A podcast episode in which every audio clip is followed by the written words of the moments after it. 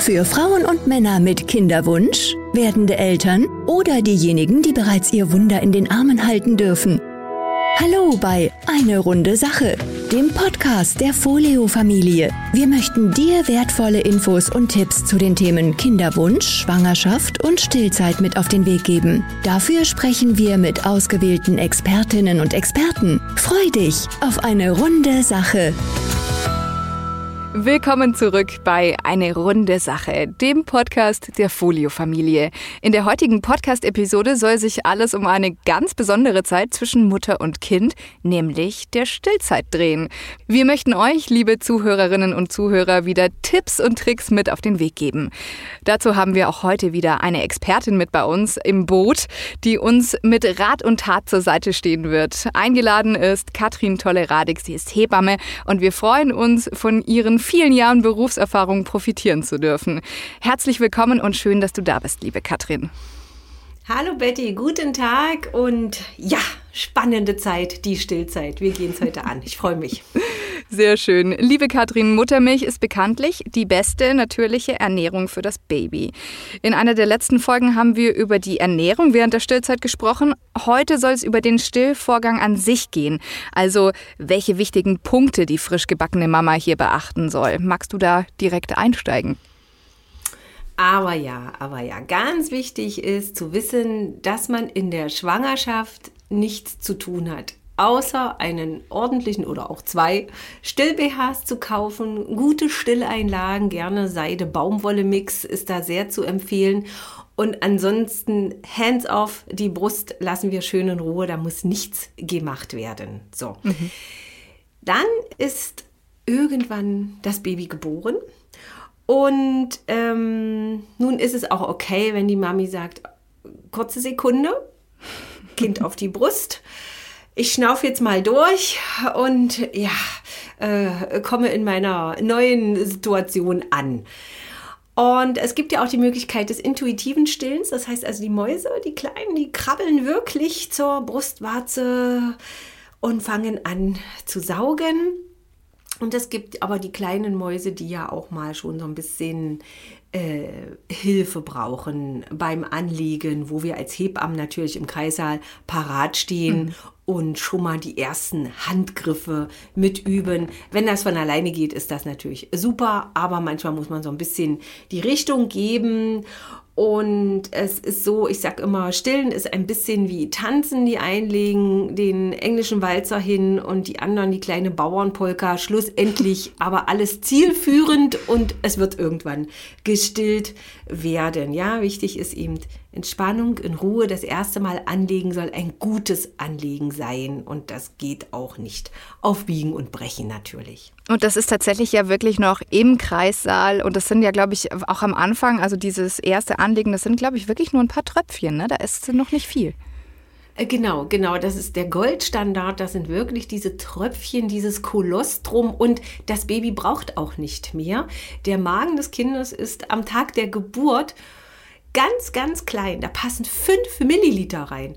Also reicht wow. unser Goldstandard Kolostrum vollkommen aus. Die Tropfen, die man fast nicht sieht, die so viel Gutes mit sich bringen und die völlig ausreichend sind. Und das ist ja dann auch erstmal so, danach wird erstmal geschlafen, ne? Mama und Kind erstmal völlig ausgenockt. Meistens, meistens. Das ja. ist wirklich so, die, die, die, die, ersten, die erste Stunde, dieses erstmal ankommen. Man spricht ja auch mal so von dem bekannten ersten Schrei, der aber auch gar nicht immer so riesen eindrucksvoll sein muss. Manche Kinder werden auch in Ruhe geboren und kommen an holen Luft, sind rosig, vital, aber äh, muss nicht immer alles gleich so laut zusammenschreien. Auch die Wassergeburten machen da einen Unterschied. Die sind oftmals auch sehr, sehr entspannt, die Kinder. Ja, liegen dann noch im warmen Wasser auf der Brust der Mutter. Warum sollen sie schreien? Das ist ja alles da. Es ist ja alles komplett. Ja, dann kommt eben dieses Suchen, dieses Saugen und dann kommt so, oh, ausruhen. Ich kann nicht mehr. Erstmal ankommen auf schlafen. der Welt. Genau, genau. genau. Gib nur das Beste weiter. Folio Phase 2, die Mini-Tablette im praktischen Klickspender, versorgt dich und dein Baby bis zum Ende der Stillzeit mit den wichtigsten Nährstoffen, die ihr in dieser Phase benötigt. Sinnvolle Nährstoffe gezielt einsetzen und zu einem fairen Preis-Leistungs-Verhältnis anbieten. Das ist die Devise der Folio-Familie.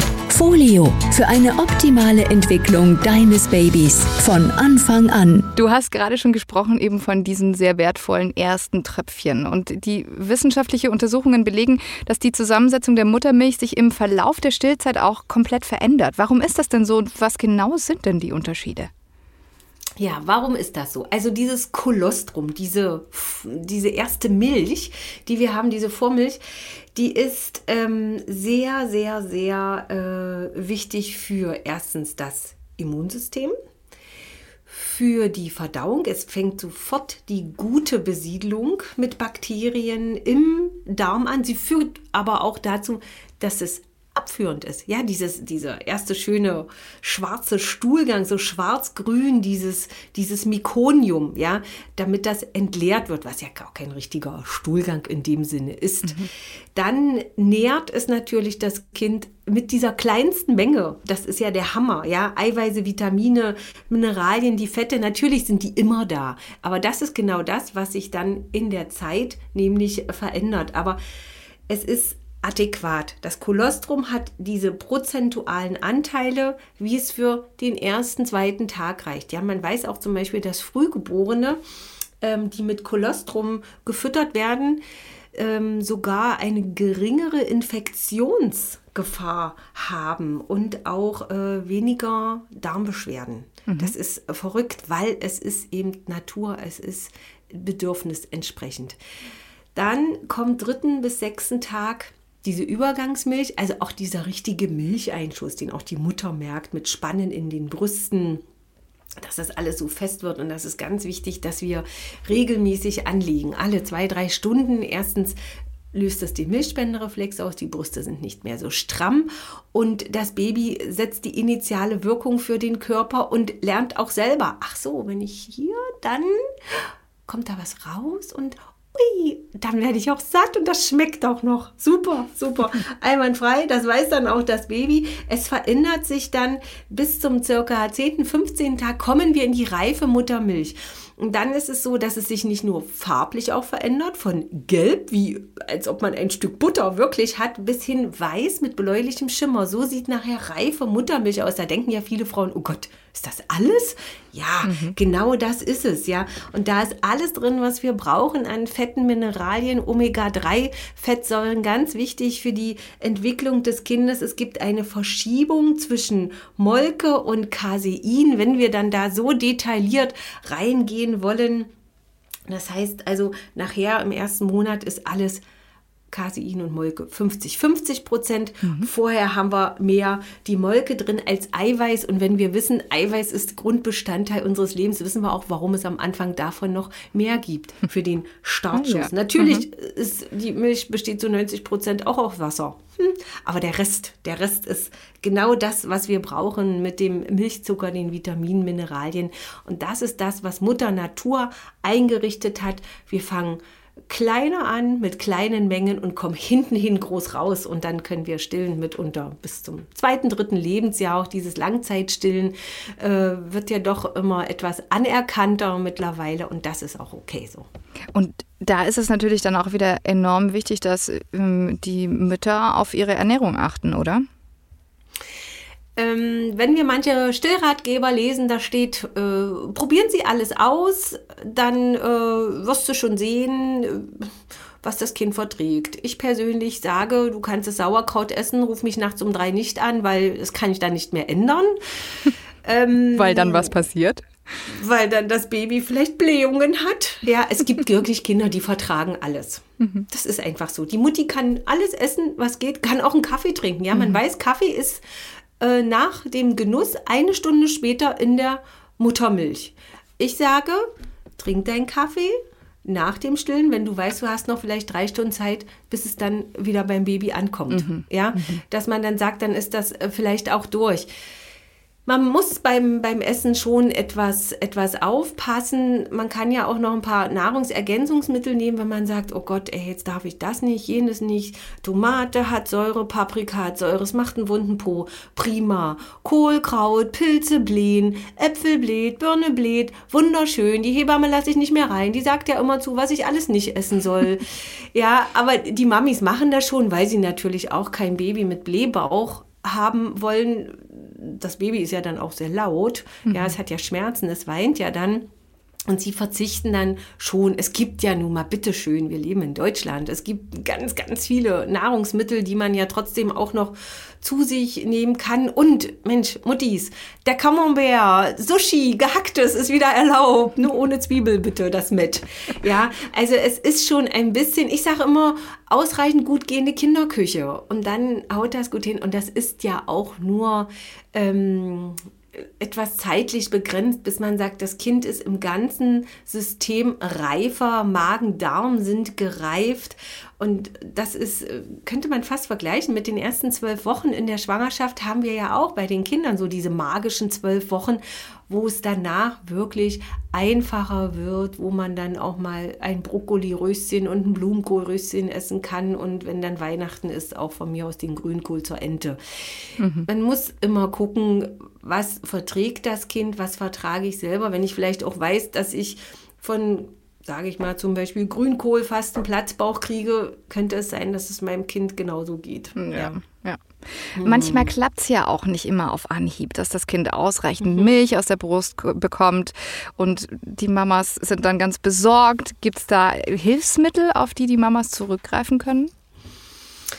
Als erstes würde ich als Hebamme schauen, dass ich doch ähm, die Milchmenge erhöhe durch gewisse Zugaben, auch durch Zusatzmittel, äh, was in Kapselform vorliegen kann, aber auch in flüssiger Form. Wir haben da zum Beispiel vorneweg das ähm, alkoholfreie Hefeweizen, den Malzkaffee. Ja, das, das sind alles Inhaltsstoffe drin, die auch die Milchproduktion, wenn ich das jetzt mal so flach sagen darf, anregen. Mhm dann die Massage der Brüste, das Auslösen des Milchspendereflexes und ganz, ganz wichtig, Stillen hat keinen Rhythmus. Stillen geht nach Bedarf und häufiges, regelmäßiges Anlegen. Das erhöht die Milchmenge. Ja, mhm. wenn man jetzt aber sagt, ich habe Probleme mit den Brustwarzen zum Beispiel, müssen wir natürlich pflegen mit Wollfett mhm. als Creme oder als Wolle. Es gibt richtig Heilwolle, die mhm. man nehmen kann. Natürlich auch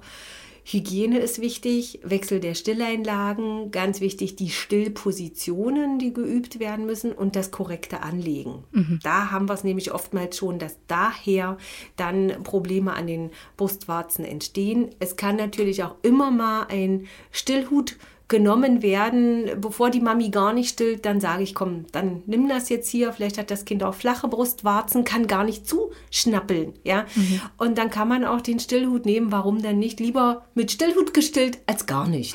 Ganz einfach, ja. Und die Milchpumpe ist eher hm, naja, wenn dann die Mutti sagt, okay, nein, ich möchte nicht mehr anlegen, ich würde aber die Milch füttern, okay, dann mhm. wäre es am besten auch eine elektrische Doppelhubpumpe zu haben weil das einfach auch für die Milchmenge positiveren Einfluss hat.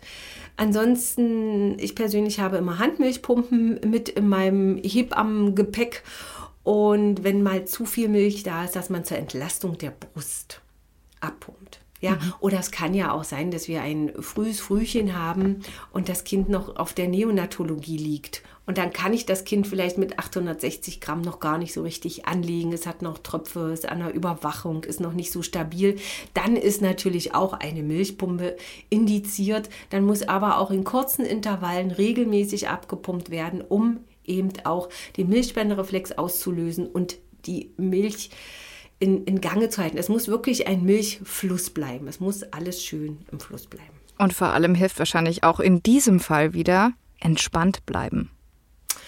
Ja, entspannt bleiben, das ist natürlich, wenn man ein weinendes Baby hat, nicht so einfach. Ja, das, das, ist, ist richtig. Oder auch, wenn man Kopf hat, falls das Kind äh, eben zu früh geboren ist oder krank ist, dann ist das mit der Entspannung gar nicht so einfach. Aber bei mir ist wirklich, wenn ich Mutter zu Hause habe, äh, geht der geht die Hand auf die Schulter, Schultern runter, locker sitzen, Kiefer locker und dabei was trinken. Panterei, alles im Fluss. Es ist aber nicht immer einfach. Das ist so, ähm, das kommt ja auch auf den, auf den Typ Mutter an. Ja, wie viel Ruhe und Entspannung habe ich per se denn schon in mir? Nicht nur mit dem Kind, sondern was bin ich denn auch selber für ein Typ? Kann ich mich darauf einlassen? Das ist ganz, ganz wichtig. Und welche Unterstützung habe ich auch hier wieder durch meinen Partner, durch meine Partnerin?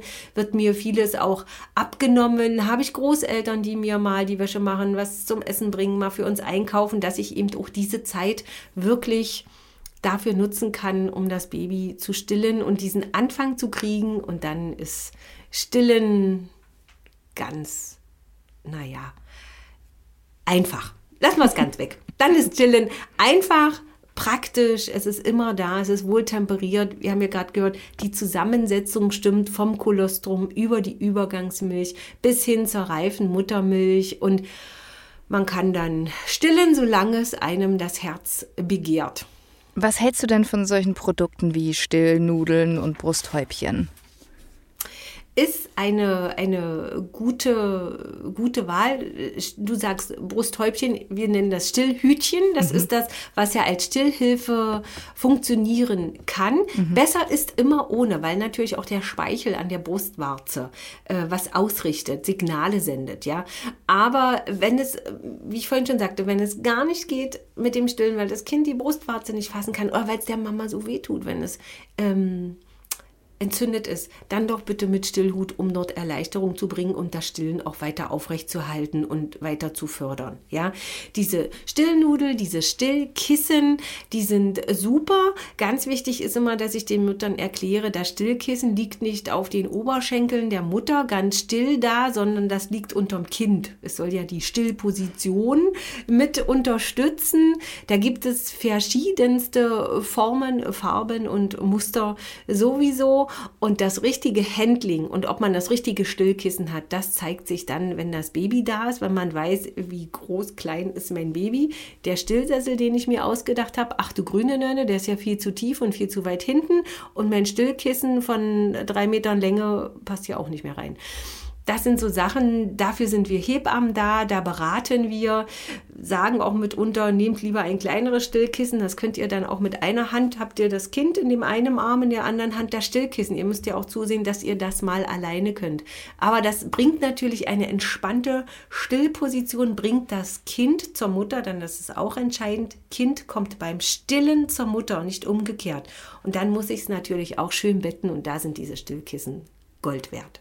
Wunderbar. Also wir fassen zusammen, die Muttermilch ist die ähm, bekanntlich beste natürliche Ernährung für das Baby. Es ist alles da. Liebe Mamas, ihr habt alles in eurem Körper drin. Es kommt von alleine, es entwickelt sich von alleine und bei allen Fragen stehen euch eure Hebammen mit Sicherheit mit Rat und Tat zur Seite. Katrin, vielen, vielen lieben Dank auch für deine Tipps und dass du den Mamas und auch den Papas natürlich hier auch wertvolle Tipps mit auf den Weg gibst.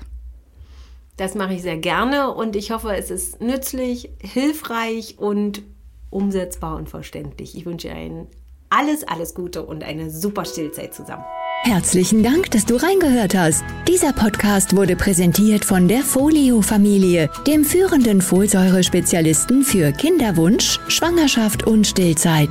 Du möchtest mehr über die Folio-Familie erfahren oder ein Folio-Produkt kaufen? Dann besuche uns gern auf folio-familie.de. Wir freuen uns auf dich.